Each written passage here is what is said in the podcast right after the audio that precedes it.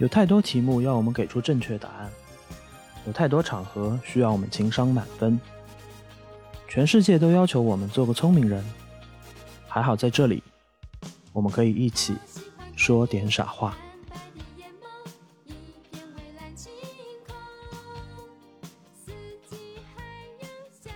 我们寒假回老家，来回两趟春运。那时候绿皮火车，春运你要单脚站在那里，真的是金鸡独立，我完全没有夸张。我爷爷在世的时候，他的外甥拜年来晚了，是要从村口跪着进来的。回老家，呃，是一种集体有组织的炫耀行为，或者说集体有组织的互相比较行为。古代的近乡情怯是怕物是人非，现在的近乡情怯是怕别人问收入。我依然记得我女儿第一次收红包的时候，啊给她了红包，然后她打开看里面是钱，然后她问我我要钱干嘛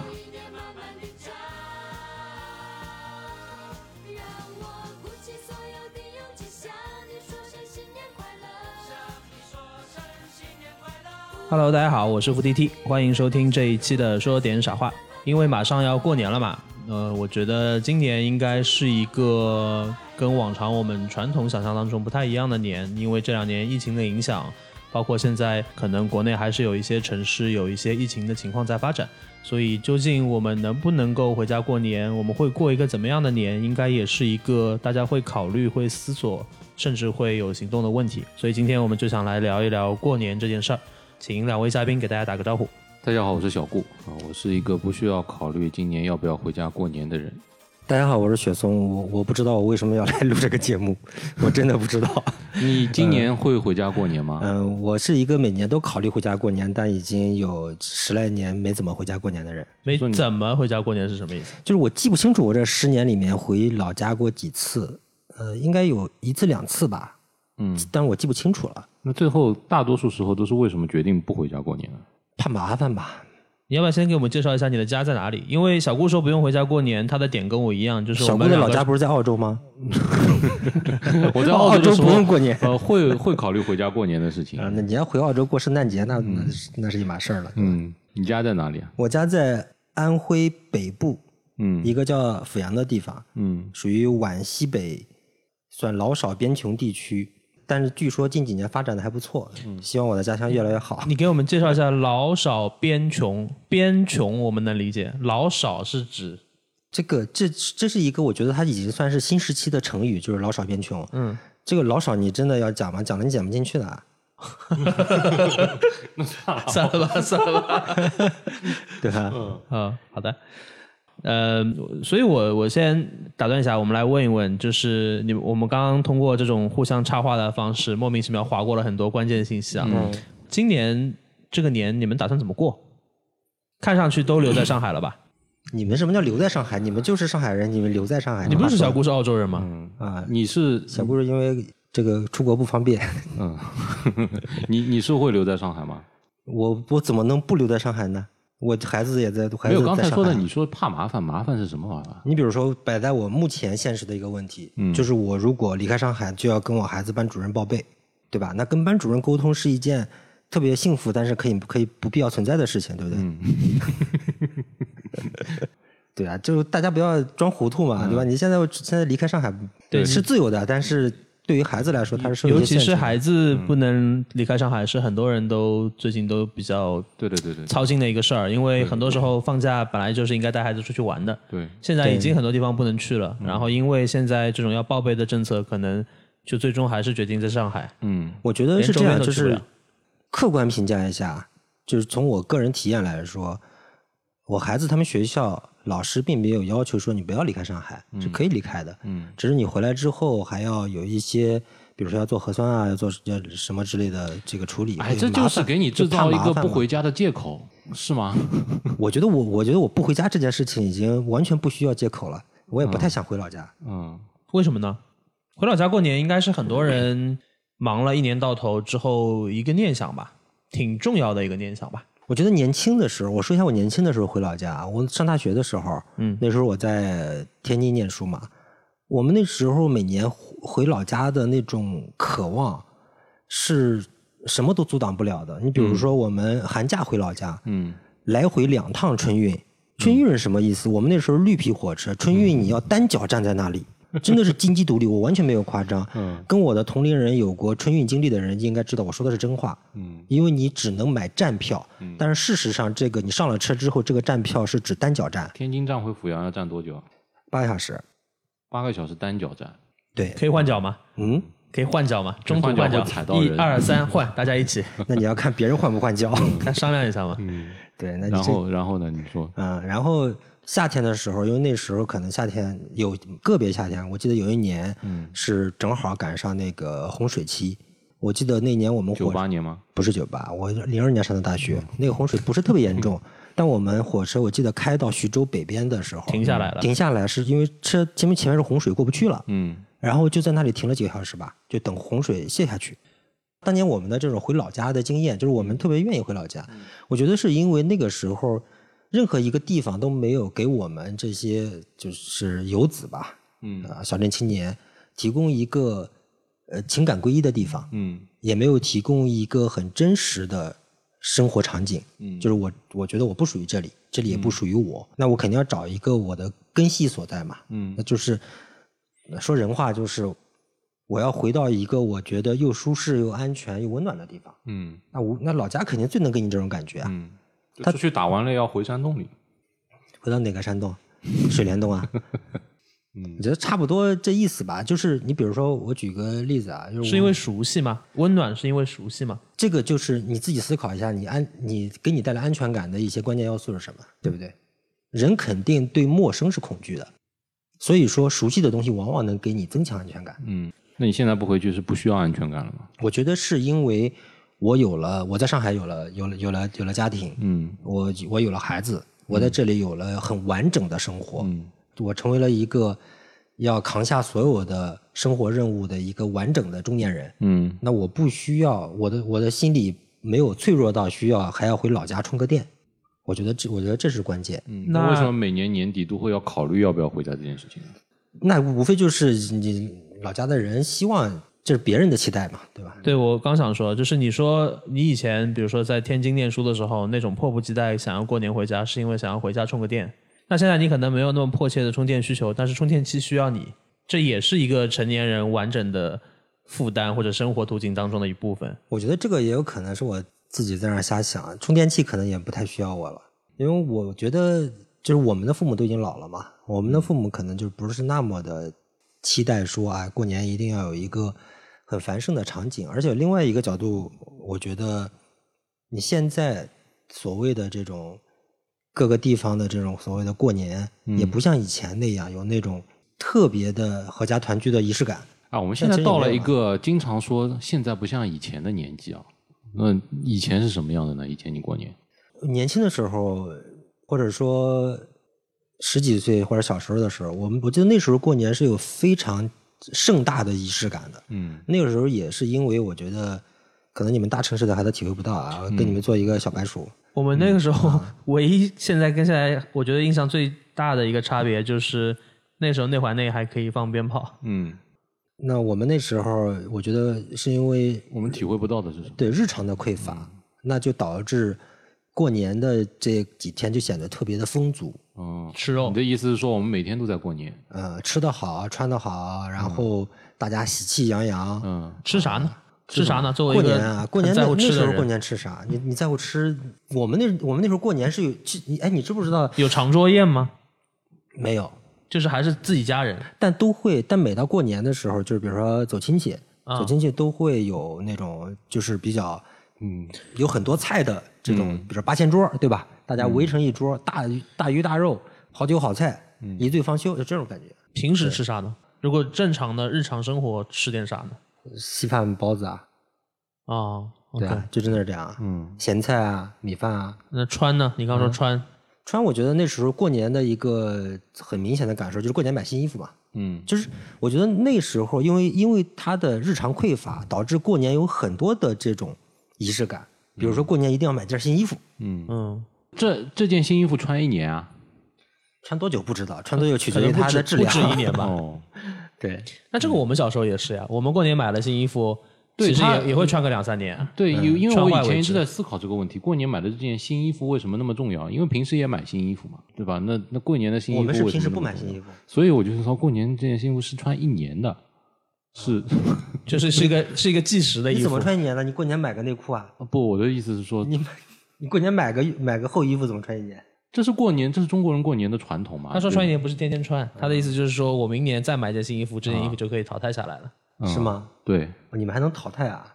就我我觉得不存在忆苦思甜啊，苦没啥好忆的，嗯甜也没啥好思的。就是说，我觉得那时候过年是有很强烈的仪式感的，而这种仪式感是基于宗族观念，嗯。基于那种很完整的，甚至说顽固的家庭伦理观念嗯。存在的一个集体的仪式吧。比如说我，我我记得一个细节啊，就是我们那我们那边过年走亲戚，从大年三十儿开始算，除夕除夕的白天开始算，嗯。每天走什么亲戚是有规定的，走错了是要挨骂的，有顺序是吧？有顺序的，有顺序的，嗯，当然有顺序。嗯。怎么个顺序呢？你比如说初一，我们那时候家在一个我们县城城郊的小镇上，初一是必须回老家的，就是回爷爷奶奶家。嗯初二，我们那边的规矩是要去舅舅家的，或者说去姥爷家，嗯，就是外外公外婆嘛。嗯初三，回娘家，对，初三是回娘家，初三是你去你的丈人家，就这里面是有区别的啊。你的姥姥姥姥爷和你的丈人，就是初二，理论上是要去舅舅家的，嗯嗯，因为舅舅就是初一去父系，初二去母系，初三去别人家，丈人家就是老婆的爸爸嘛，对吧？就是我觉得就是血缘，对啊，按按血缘一，第一，姻缘里面男性第一，对啊，对，它是有它其实它其实是规律的嘛，对，它是有吧规律的。嗯之后才轮得到什么姑姑啊，然后姨啊之类的这些乱七八糟的。我们小时候也有，我前面还在跟小谷说，我们小时候也有非常怎么说繁忙的走亲戚的这个流程，嗯。但是我们走亲戚好像就是跟谁熟就先去谁家，或者说大家商量一下排一个时间合得上的就怎么来，就因为双方就每个家庭都有父母父母各自那边的亲戚嘛，大家对一对。时间，嗯。然后可能有些相熟的走得近的那就多去，有时候有时候可能一家人家会去个两三次，初一去一次，初六再去一次也有可能。呃，这这这就是为什么我刚才讲我们那边，我我刚才一直在说一个词儿仪式感。嗯。你们这个明显是消解了那些所有的所谓的宗法理念、嗯。家庭伦理秩序的这种东西你们就是海人有什么宗法理你们就是讲亲密关系嘛，对吧？嗯，对。对啊，因为因为上海人上溯三代，基本户口本上能查到，然后再回去，很多人宗祠族谱都已经找不到了。你的意思就是说，你你舅舅初二约你，你说我没空，你要去丈人家，他会不开心？嗯，我举一个更遥远的例子啊，我自己没有亲身经历过。比如说我爷爷在世的时候，他的外甥，就是他的妹妹的孩子，拜年来晚了，就来晚了一天，是要从村口跪着进来的，不夸张，真事儿。跪着跪进来，走对进跪着走进来。对，跪着进来，这个这个场景毫不夸张，当然也不可能真的让他一路跪一路西行而对，就是会而进提这个而前要求，嘛对吧？嗯，没有提要求，自动自觉的跪在那里。这就跟罚酒三杯一样嘛。啊，差不多的意思。这就是因为这是一个很强的，这是一这这是一个宗法秩序。嗯，但这种现在这种场景现在早就没有了。我现在的那个现在都电话拜年没有，啊现在没有。你说的这个年，我上次有这种对我来说，嗯，有一点震撼的体验，是我表哥结婚，他娶的是上海，哎，对不起，没有任何歧视的意思，他娶的是上海的、呃一个郊区的一个一个本地人吧对吧？对对对对 我跟你说，本地人看不起上海人的。所以，所以本地人在这个婚俗当中的一些观念就比较多。然后，其中有一个环节是在新郎新娘出发去酒店，就是正式办晚宴之前，嗯他们会车队出去嘛。嗯然后中间有个环节，我忘了是要给新郎的，而且 sorry 新娘的哥哥敬烟还是什么？嗯，嗯然后，因为整个流程是很繁琐的，一整天的流程非常繁琐。如果没有人事无巨细盯着的话，很很容易忘记这种细节嘛。嗯啊，当天就把这个细节忘了，结果那个车队在那边耽误了三个小时，差点影响晚上的那个晚宴正式开始。为什么哥哥就是因为哥哥不高兴了，在那边就是不肯走。哦啊，这这个流程没有完成，而且他不说，嗯他不说你你怎么不点烟啊？我觉得正常的现在，嗯，大家的共识就是，那你或者自己说，或者找亲戚去那边暗搓搓的提醒一句他，就说你没有服务意识。对他就是觉得说你怎么不尊重我？你怎么把这么重要的事情给忘了？他可能一天对他来说，这个最重要的环节就是点烟。对，我觉得这个我能理解，就是像你说的哥哥这个角色，他是默认为这是一种理智，嗯，这是一种礼法，他默认为这个东西你怎么可以不懂？反正这个你们结婚一辈子一次，我被禁烟也一辈子一次。不是，他认为这个东西是一个是一种秩序，是而且是一种人人应该懂的秩序。嗯。就那一刻，我已经不是我了，我是秩序的化身，嗯。我是千百年来秩序的化身。中国中国是一个礼法的国家嘛，就是就他他的他的这个生气来源于他不认为你是无心之失，嗯，他认为你是有意冒犯，就是他默认为你就应该知道这个土豆是可以做土豆泥的，但是有些人可能土豆就是只只会切丝儿，我觉得区别就在这里，就是大家默认的这个规则不一样。那现在不回家过年，包括我们也是啊，就是回想起来会觉得跟以前有一点差别嘛。因为我我回想我自己小时候，我会觉得过年还是一个挺开心的事儿。但是这些年好像你小时候过年开心的那些点是什么呢？就是就是那个点啪一一戳你就开心了，那个放点烟火，放鞭炮，对嗯很具体的比如说所有小朋友，我们刚刚说的吃好穿好，嗯对吧？我们小时候也买新衣服，过年吃的肯定比平时吃的好，这是毫无疑问的。也就是过年可以做一些平时做不做不了的事。事。那可能我们平时对玩火啊，他平时那放烟火个啊。平时他吃的也不不和和过年没有差太多。嗯，但是呢，我们会做一些不不一样的事情，就比如说我们可以自己决定什么时候睡觉。啊，可可以可以可以很熬夜了。很晚和熬可以对熬夜啊可以熬夜了。就不不用爸妈那个，然后还可以放烟火、放鞭炮，这个就是凑热闹嘛。而且凑热小时候事情，小时候我印象特别深，刚开始有一点这种意识，然后觉得可以守岁，然后就熬，其实就熬夜嘛，也没什么别的活动，嗯，就觉得守岁跨过新年是一个特别特别重要也开心的事情。就是有兴奋感，对吧？对嗯现在在我们看来，这个就是传统了。现在觉得我操，又一年又过去了，这这一年什么事儿都没干，就是我觉得这个是一个很大的差别。小时候提到过年说啊，我从过去的一年跨到了新的一年，其实很开心的。哪怕你躺在床上，其实啥都没干，就躺着，你也觉得我过了新的一年。还有以前春晚，它不是背景音乐，是的，嗯他是真的认认真真看的。好了，话题逐渐进入危险领域。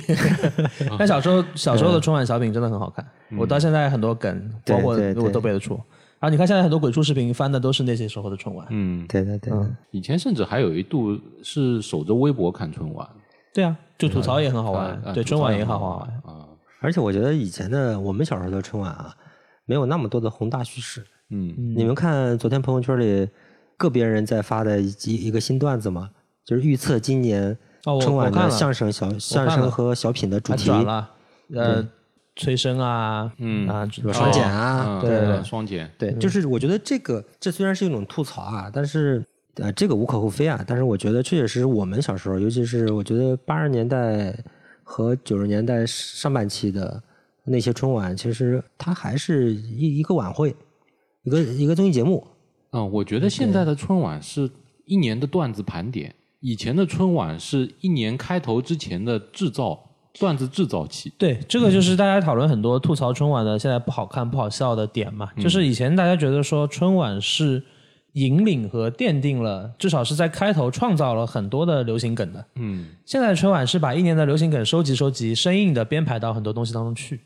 我们都是干这个行业的，这个这话说的，我们那时候文化产品匮乏，嗯，对吧？一年就这么一个大爆款，大爆款的作用当然很大了。但是你反过来说，那为什么现在已经那么不匮乏了，创作者不能做出更好的东西，而是要去炒冷饭呢？因为创作者都都做自媒体去了，对吧？那时候是汇集了最精英的创作者，对不对？你别这么说，现在还是最精英的，现在可能就是还是镣铐比较多，真的。是都有啥镣铐？你说说。题材给你限定了，你咋弄啊？嗯，你你这个东西你能讽刺双减带来的问题吗？嗯，你肯定不能啊。我问一个问题啊，就比如说你们现在如果有有老家，就当下啊，就是有疫情的当下，你们要回老家过年吗？会啊，会啊。嗯，你小姑，你给我们讲讲，你去年是被困在澳洲的一年嘛，是吧？那个所以年也是在那边过的，大致是一个什么情况啊？那感受那那啊什么的？次那次不能算，因为我爸妈也被一起困着了。但但以前留学的时候，他印象会比较深。每年都会到这个时候就问说身边的人你要不要回去过年，因为我们为要不要回去过年，要考虑的最直观的问题是路费问题，因为他机票不便宜。因为我们一起混的都是一些穷学生，就跟我情况，穷学生都跟穷学生一起混的。那那真的有钱的学生，他不会问这个问题的，不会问今年回不回去过年的。他他就他就他就只问你什么时候回去，跟我约一下。他他们通常一年回去四次，然后我们这种很可能是两三年回去一次。啊，像我我记得最最长的一次是四年，四年才回去一次。啊，那时候回去回回国过年，这个这个真的是很期待的啊！真真的就就跟你说的一样，寻找一种安全感，在那边没有归属感。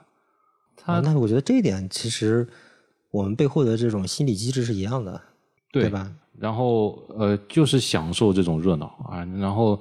那个时候上海可以放烟火，爬到屋顶上看那个全城的这个这个四处都放烟花这种景象，就觉得哇，自己是个中国人，好自豪啊！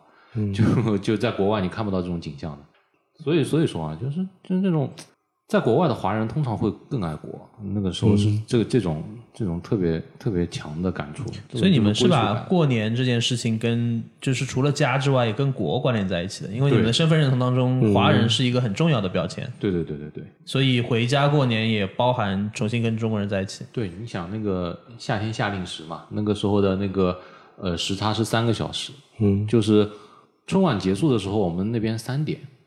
啊，我们一定聚着看完春晚，看完春晚，然后不管好看不好看，然后对我们来说都是很激动的一件事情。我觉得这这是他他比我们又比我们这种国内的这种春运大军的回家过年又多了一层这个文化认同，因为他们平时平时可能处于一个比较边缘的文化群体，对，然后到春晚这么一个节点上，嗯，那种突然那种大中华的那那那种文化本体突然注入了灵魂，对吧？对，然后城市里面到处都是舞狮啊，你想难很难想象，在国外，在国外的一个那个现代化城市当中，到处那轻轻哐哐、轻轻哐哐那种舞狮。那那些那些狮头平时藏在哪儿呢？狮头都是藏在 雄狮少年，啊，就唐人街里面，藏在唐人街里面。嗯，我听你们讲到这个，我觉得我的过年的记忆都好贫乏，嗯，就是其实是一样的，对我来说是雷同的，嗯，带来的变化。其实主要是自己成长带来的对于这种东西的新鲜感和对于热闹的这个痴迷程度的变化。我长大了以后，我觉得很多事情都经历过了，嗯，也没什么新的，甚至很多东西慢慢的没有了，比如说放烟花啊什么的，嗯，然后呢，也觉得不需要那么热闹了，就是自己相对来说自己的世界会比小时候更完整和独立一点嘛，也觉得过年好像也就是一天，那无非是现在你会怕热闹吗？我会啊。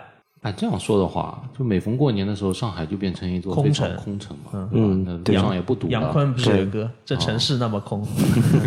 我每次开车上了过年期间的上海的这个街道，就想起这个歌。然后外卖也没人送了，没有啦，服务行业都回去了。嗯，但你想，为什么他们要？其实花费直到现在啊，过年回回老家往返一趟，嗯，包括过年回家要花费的成本，这个我待会儿可以跟你们说一下。嗯。这个整个的预算不低的，对，为什么这些人要花这么大的预算，嗯，就要回家一趟呢？图的是什么？你们觉得是什么？就是我觉得他在家里面，就像你刚刚说的嘛，舒服嘛。他在家里面他是有认同感，他是有那种被需要的感觉的。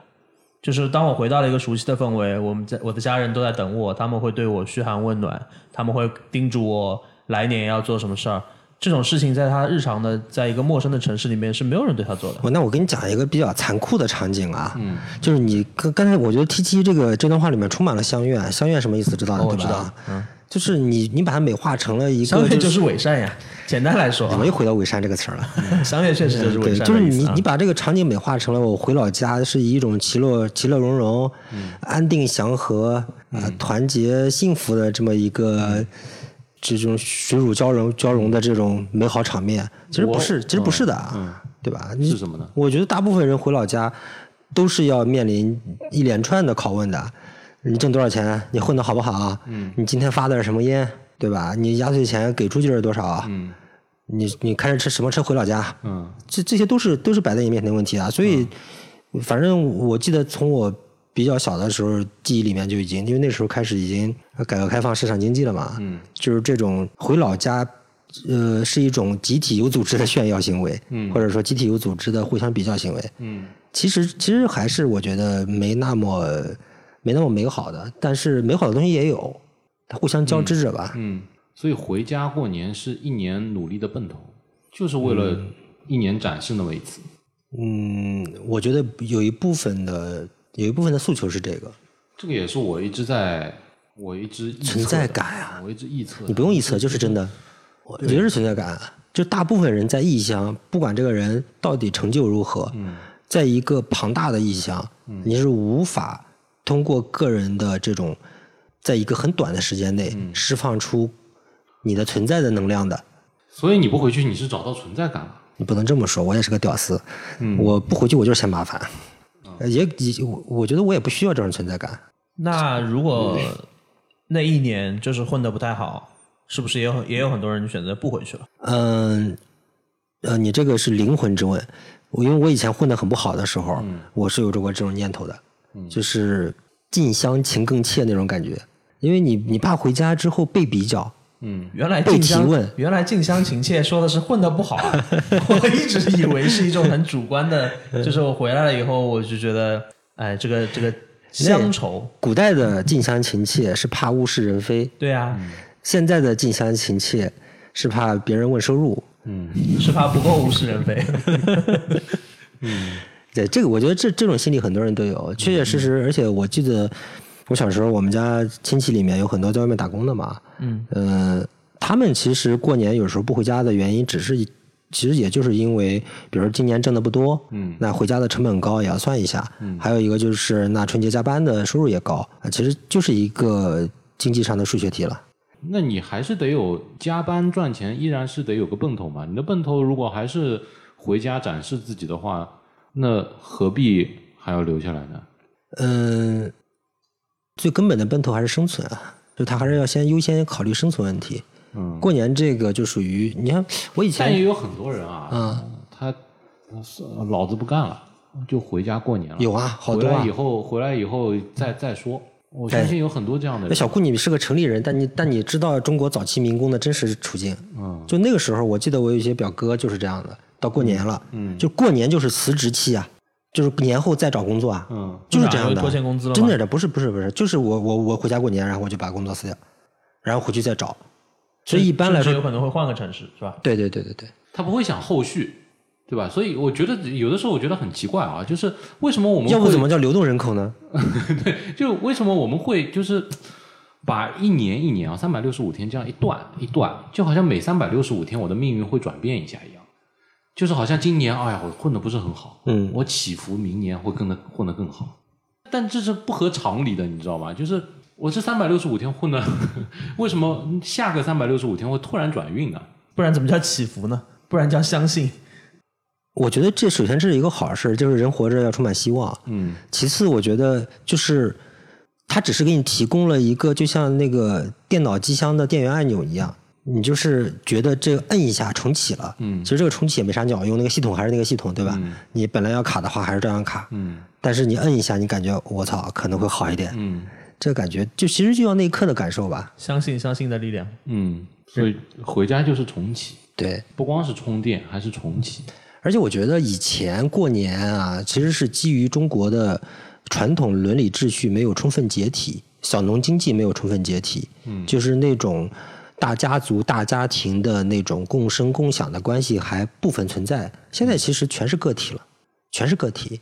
你比如说，我记得我我小时候，我们老家还特别在意，就是我们一，比如说我们一个族里面有多少个兄弟，嗯其实我到现在都数不清我我有多少个兄弟，嗯那可能就是比如说同一个祖宗，嗯同一个太爷爷，就这种关系。但是他但是他很在意这个，但是现在你说谁还在意这个？现在现在你比如我们老家农村里应该都没有没有土地了吧，没有耕地了，就都已经工业化了，哦，在上海肯定会在意，就是当拆迁的时候是非常在意自己有多少分多少对吧？户口本上能写进多少个名字？所以疫情对于回家过年这件事事情有影响吗？疫情肯定有影响，我正好卡在疫情的点上面嘛。那个时候，那是二零二零年的时候，呃，去去澳大利亚陪我父母过年嘛，嗯，打算去十天的，结果去了八个月。这个这个这个影响还是蛮大的。但我我然后然后那那个时候就看了很多新闻嘛，呃，就印象最深的就是有一个有个国内有一个人，他租了一辆宝马，嗯，然后回家过年，就就一天也没开，然后就就付了好多好多钱。啊，就是就是就是那个时候我才放在那看着是吧？就是他他进去了以后就封城了，啊，封城他他他也被隔离了，很明显他租那个宝马回去就是为了要炫耀嘛，嗯，对吧？但是真真的真的把它掏空了，我好像记得记得有这样的一个新闻，所以那个时候才意识到，哎，就是原来一年一度回家是是集体的炫耀，这个这个很像什么？上次见了一个朋友，就他之前也因为这个事儿上过热搜。他是一个呃帆船的爱好者，而且他已经比较专业了，他自己出去帆船远航了。嗯然后远航出去之前还没好像还没疫情吧？嗯回来之后这个敢叫日月换新天，嗯你看你不能这么说，你看你们这个对话之间的折叠啊，一个说租一辆宝马回家过年，一个说驾驶着帆船回来过年遇到疫情，不是回来过年，他跟那个过过过年没关系，他就是回来以后发现世界变了。疫情前的世界变到疫情后的世界了，因为他那个时间周期比较长嘛。对我我也有朋友是玩帆船的，玩帆船有一个大前提，要基本财务自由。呃，对，可能基本都要去掉。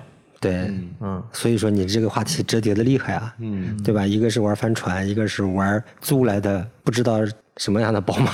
嗯嗯，雪松呢，有感受到疫情对过年的变化吗？你这两年都在上海过，就还好。我这几年都在上海，啊我觉得在那个疫情的影响，就是限制了人的流动嘛。嗯那实际上，我觉得也给了很多人一个更刚性的理由，就是我可以不回家过年。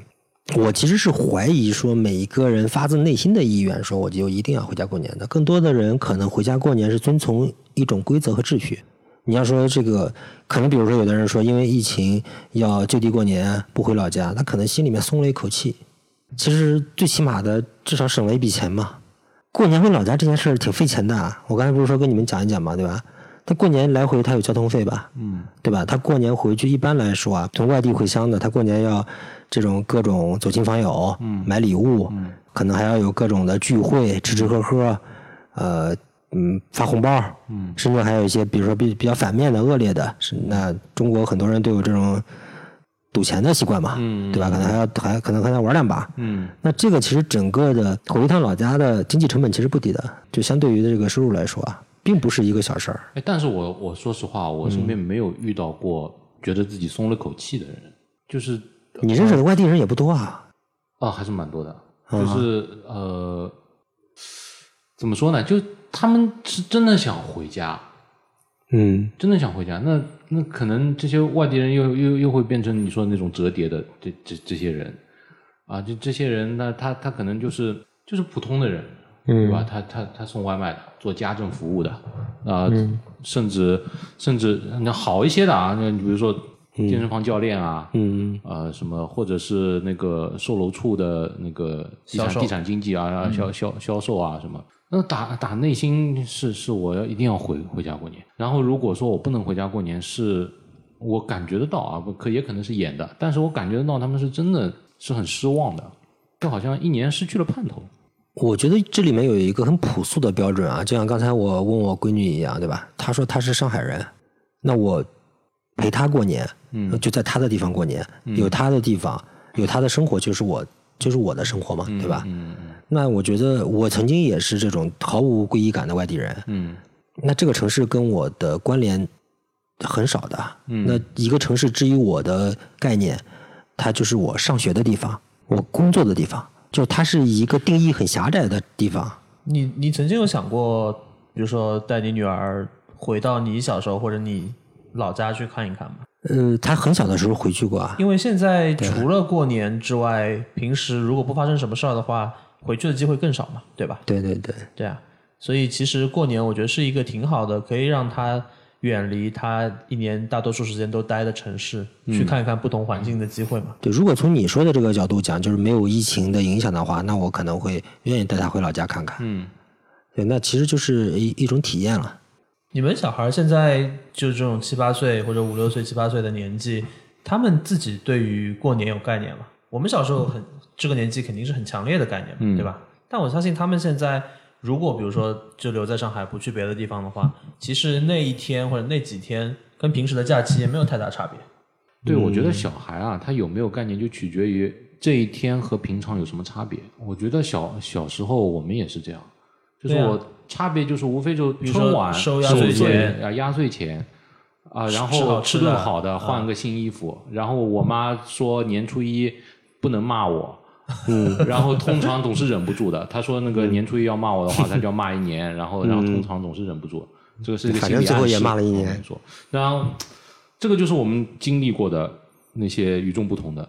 那现在小孩其实，啊因为他们平时也都是过年，对，没也不缺什么嘛，所以他其实过年对他来说，如果没有比如说场景是空间的这种嗯，转换，他仍然在上海，仍然在家里，或者仍然在上海周边的地方玩，嗯，其实跟平时没有差别啊。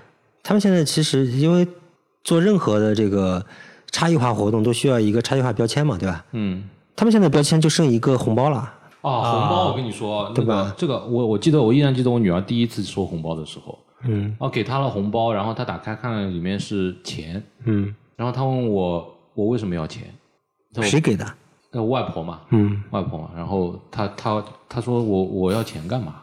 这个其实是很现实的。他说不需要钱干嘛的意思是说我平时用不着钱，还是说不会花现金？啊，他，打你你小孩他现金不现金的其实没有什么差别的，他又没有不可能拿个手机去扫支付宝嘛，对吧？呃你没有让他做过这样的事情。哦，没有没有让他做这样的事情。，OK 所以我的意思就是说，他们其实从来没有这个用钱交换东西的这个动作的。就我我从小是有的，比如说我我奶奶的朋友来家里面打麻将，嗯他叫我去门口去帮他买一包烟，嗯那给了我五块钱，我就跑到门口酱油店帮他买了包烟，然后回来，这从小是有这个记忆的。对，因为现在纸币少，所以我们没有这种拆零的经验了，对吧？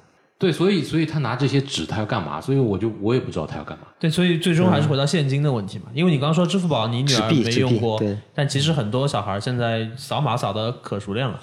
哦，就是对我我还知道身边有些朋友小小孩稍大一点有手机的话，红包就通过手机转，嗯就跟成年人，比如说我们给父母发个小红包，嗯啊、其实是一样的。有些时候父母对手机的熟练程度甚至还不如小孩儿。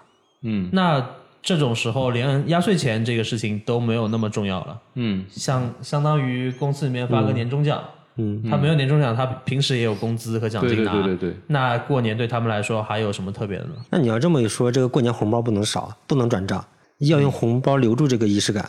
那你就对给要要给红包，要曾经试给钱。图嗯制造各种仪式感，就包括红包，我一定要换钱给他。嗯然后呢，呃，包括我想方设法的放鞭炮、放烟火给他看，问题嗯我甚至到懂我懂外地去，。对，这种仪式感，有的时候是觉得是徒劳，你知道吧？就是他不一定可以记住，他也不在意啊。他不在意，对他不在意对他。不在意。你你给他看烟火的这个景观，约等于他暑假出去对他呃去了，迪士尼，结束的时候对也看烟火，对，然后也约等于他寒假出去滑雪，嗯就是对他来说就是玩的一部分。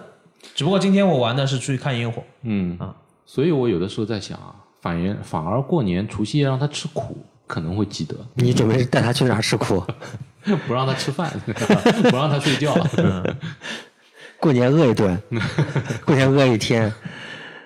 其实对小孩来说，其实是没有什么太大差别的，我觉得。那你们会觉得遗憾吗？就是那眼看着这个东西再过个二三十年，可能就没有什么意义了，可能也不存在了只有我们。觉得遗憾。就是我就经常，我爸也会经常说，小我小时候也会说，我们小时候玩的东西比你现在玩的好玩多了啊。就是，但我但但我自己也有我没这种感觉，我觉得是属于人类总归要进化的。但是年有一个很强烈的跟你说的玩的东西的差别是，年这个传统，包括它衍生出来的一系列的东西，它的历史太长了。嗯然后我们可能面临的是，就可能是差不多这两三代人就没了，或者就断了，它变成一个在博物馆里的东西了，会遗憾吗？你说变成哎，现在中国春节民俗是文化是进了博物馆吗？是世界非遗吗？我不知道，这个要查证一下。但是我觉得相关的一些东西肯定是在申请或者已经申请到非遗的吧？啊，就跟春节有关的一些很具象的东西，肯定都是非遗了。对这不少了。对，嗯各级别的非遗都有。我说春节本身是非遗吗？我不确定，啊，那迟早是。我只知道端午是要跟韩国人抢，是不非遗的。春节迟早是非遗。嗯，然后因为它成为非遗，它会强行保留一些这种喜庆的民俗活动，嗯，春节其实是一个复很复杂的东西，嗯。它有民俗活动，它有中国的这种宗法礼法，嗯。它有仪轨，它也是个节气，嗯。对吧？它啥都是，嗯。但是到最后能留下来的是什么？它也是个时间戳，对不对？嗯。我觉得能留下来的就是呃有旅游价值的留下来是饺子，东西了，对吧？嗯。饺子也也可以天天吃啊，对吧？嗯。但你说这个最后有可能啊，等等我们年纪大的时候啊，它有可能就是变成了一个旅游文化产品，对不对？嗯有可能的。那也蛮魔幻的啊。就是我问你们遗不遗憾，我个人是不遗憾的。我对于过往的东西虽然有这种怀旧的情绪，但是基本上不伤感。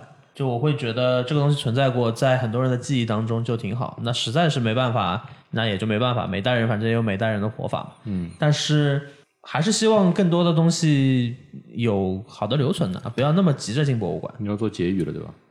没有，我没啥感觉，我觉得，因为我我我这我我我们都快四十岁了嘛，对吧？我觉得我从小到大这四十年不断经历的就是各种变迁。嗯那一开始可能面对变迁会有一些这种文艺青年式的这种忧愁，那现在其实完全没有了。我觉得反正人类社会要要要往前走，啊人类不我也没有自身要计划。就就以前各种各样看到广东话从此要消失了，上海话从此要消失了，春悲秋，这这种这种就觉得哎，我们保护，嗯，甚至嗯包括我从来不听的京剧，啊，就觉得听的人越来越少了，不行，哎要要要振臂疾呼，然 后要告诉大家要保留。现在现在真的没有了，真的没有这种这种那么踊跃的这种这种这种激情。我觉得中国人的习惯，中国人的文化心理习惯是向后看。呃，中国人喜欢历史，中国人喜欢回忆，喜欢怀旧，对吧？但很少说中国人特别特别特别有那种白人外国人的未不想来意识当年。吗？我觉得没有那么强烈吧。那为什么他们要拍那么多大合剧？嗯，英国为为什么要拍那么多多宫廷题材的电视剧？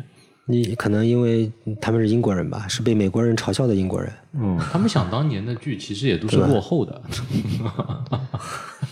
他们想当年的东西，其实更像是历史剧、嗯嗯呃年代剧。嗯，我们那我们想当年是什么呢？个体记忆我我觉得想当年里面有一个私人情感。对个体记忆、私人情感，而且想当年里面有一个标准啊，就是一般来说想当年都是说当年比现在好，嗯，对吧？是。嗯是我不知道这种比较怎么来的，因为就按中国这四十年的整个社会变迁来说，当年无论如何都不可能比现在好，各方面，嗯不管是整个的社会秩序啊、社会治理啊、经济环境啊，对吧？这这物质生活水准啊，不可能比现在好嘛。嗯那其实从这个意义上说，我们现在没有想当年，只是因为我们还没有到那个年纪，用过去否定现在，来找一种很坚定的存在感。所以过年这件事儿，如果我们放在现在的生活，考虑到各种各样的因素，父母啊、孩子啊什么的，嗯对你们来说最重要的可能就是给他们去制造一些不同的体验，对吧？啊，很努力的制造体验，但是嗯他不在乎，这是我的主观感受。你你制造体验的时候，你可能自己更在乎一点，对，就是我自己更在乎。所以说你自己爽了不就行了嘛？就你刚才讲的时候，我也有这种，就是过年的时候一定要，呃，制造一些这种很差异化的体验，嗯然后要强调一下啊，今年过年了，对吧？嗯要搞得好像对吧，自嗨起来。嗯我也知道孩子不在乎啊，对吧？我们在乎不就好了吗？而且那一刻你是爽的，对吧？你你其实你心里面是，你心里面突然一声欢呼，嗷一下，过年了，嗯 对不对？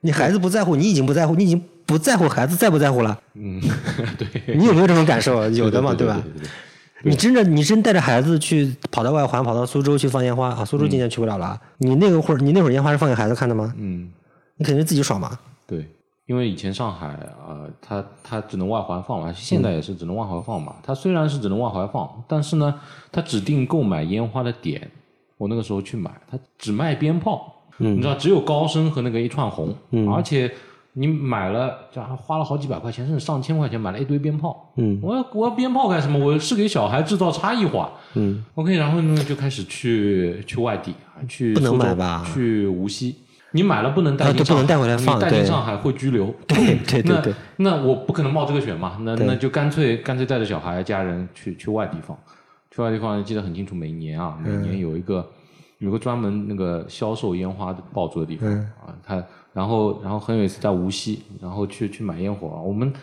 去的都是上海人，然后上海人就会问那个老板说：“哎，这个能放吗？这个能放啊？”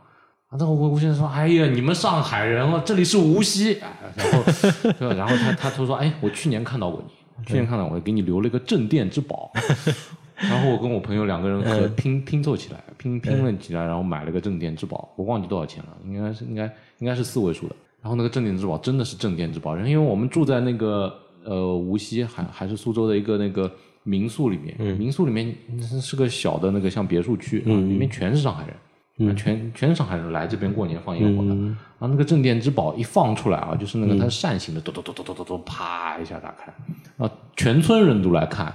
以为以为蔡国强老师住进来，就就你说的一点都没错。这个时候不是放给小孩看的，对，这个时候是我我自己，我自己放给自己看的。嗯，我觉得小孩子不一定喜欢那个，尤其是鞭炮啊，因为鞭炮那个烟雾比较大，还有比较吵，对，声音比较大，他不一定有耐心在那儿 看一串鞭炮放完。对，鞭炮，而且过年的鞭炮还都挺长的。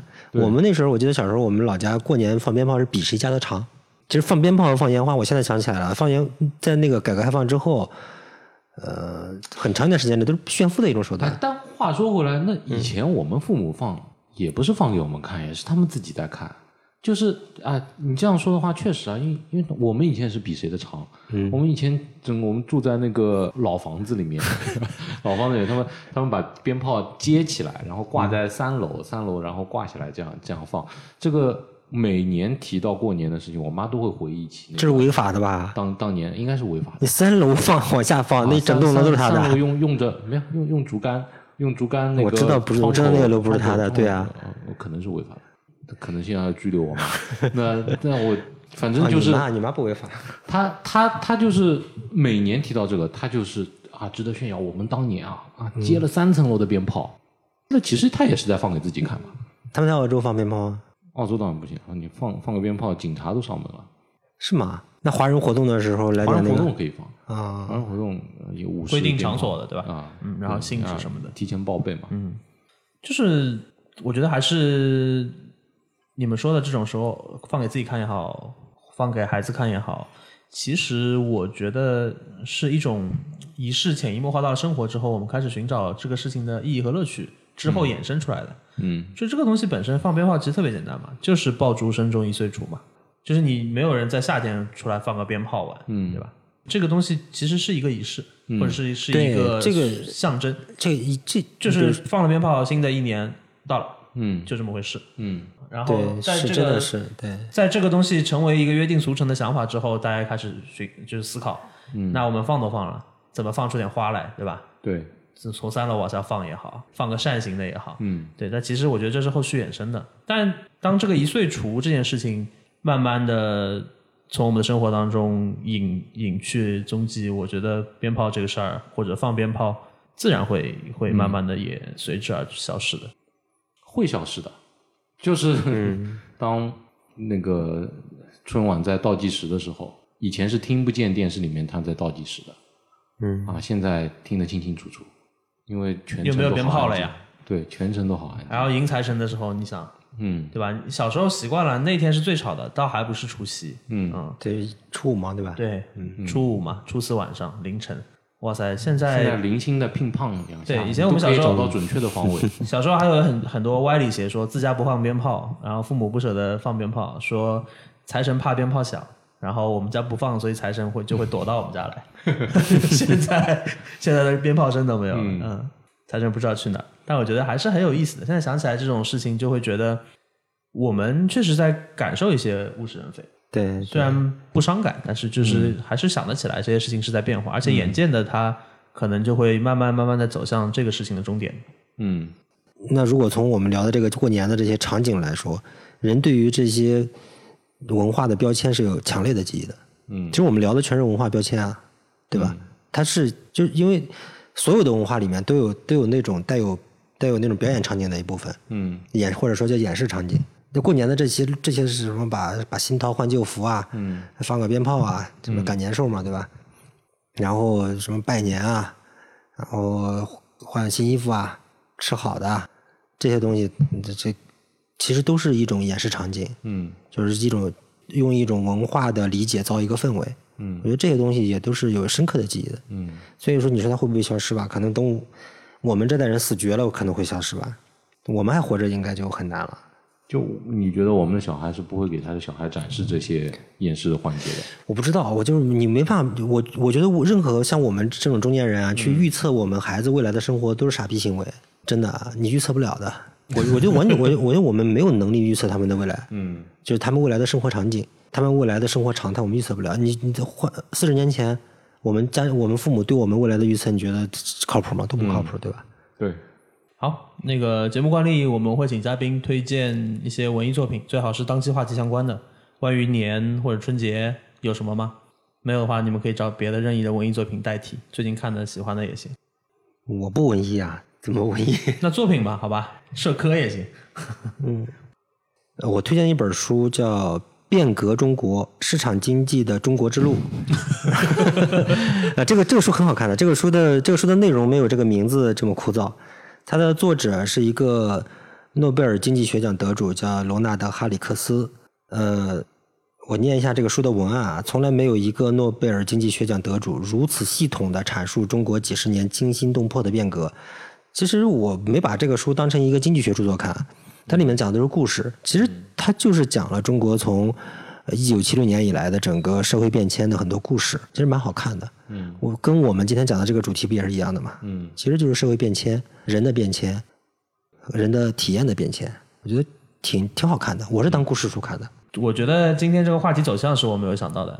我我一开始设想了，就是我们或或许会聊很多相对来说比较，尤其是对我来说吧，就是可能我觉得我关于过年的经历还是比较趋同、比较单一的。嗯，我是呃想期待听到很多关于比如说乡土的啊，或者一些。呃，很陌生的环境当中的过年的习俗啊，关于过年当中人与人的情感的连接啊，这种东西，我们聊了一部分。然后我还期待听到大家对于年这件事情可能更多情感的表达。但我现在发现，大家对于这件事情已经没有太强烈的情感了。大家还可能会觉得说，可能只是我们吧。它就是一个呃，相对来说已经有点慢慢的自然的淡出的这样的一个事情。但我觉得也很好，因为这个就是我们真实的状态和真实的感受，所以。我觉得今天这个节目用这种方式收尾也挺好，虽然没有像我预料之中啊，但我觉得是一个自然而然聊到这儿的一个一个状态。就提前祝大家新年快乐吧！不管怎么样，也希望大家每天每一年都会有自己的平安喜乐。那谢谢大家收听这一期的说点傻话，我们下期再见，拜拜，拜拜，拜拜。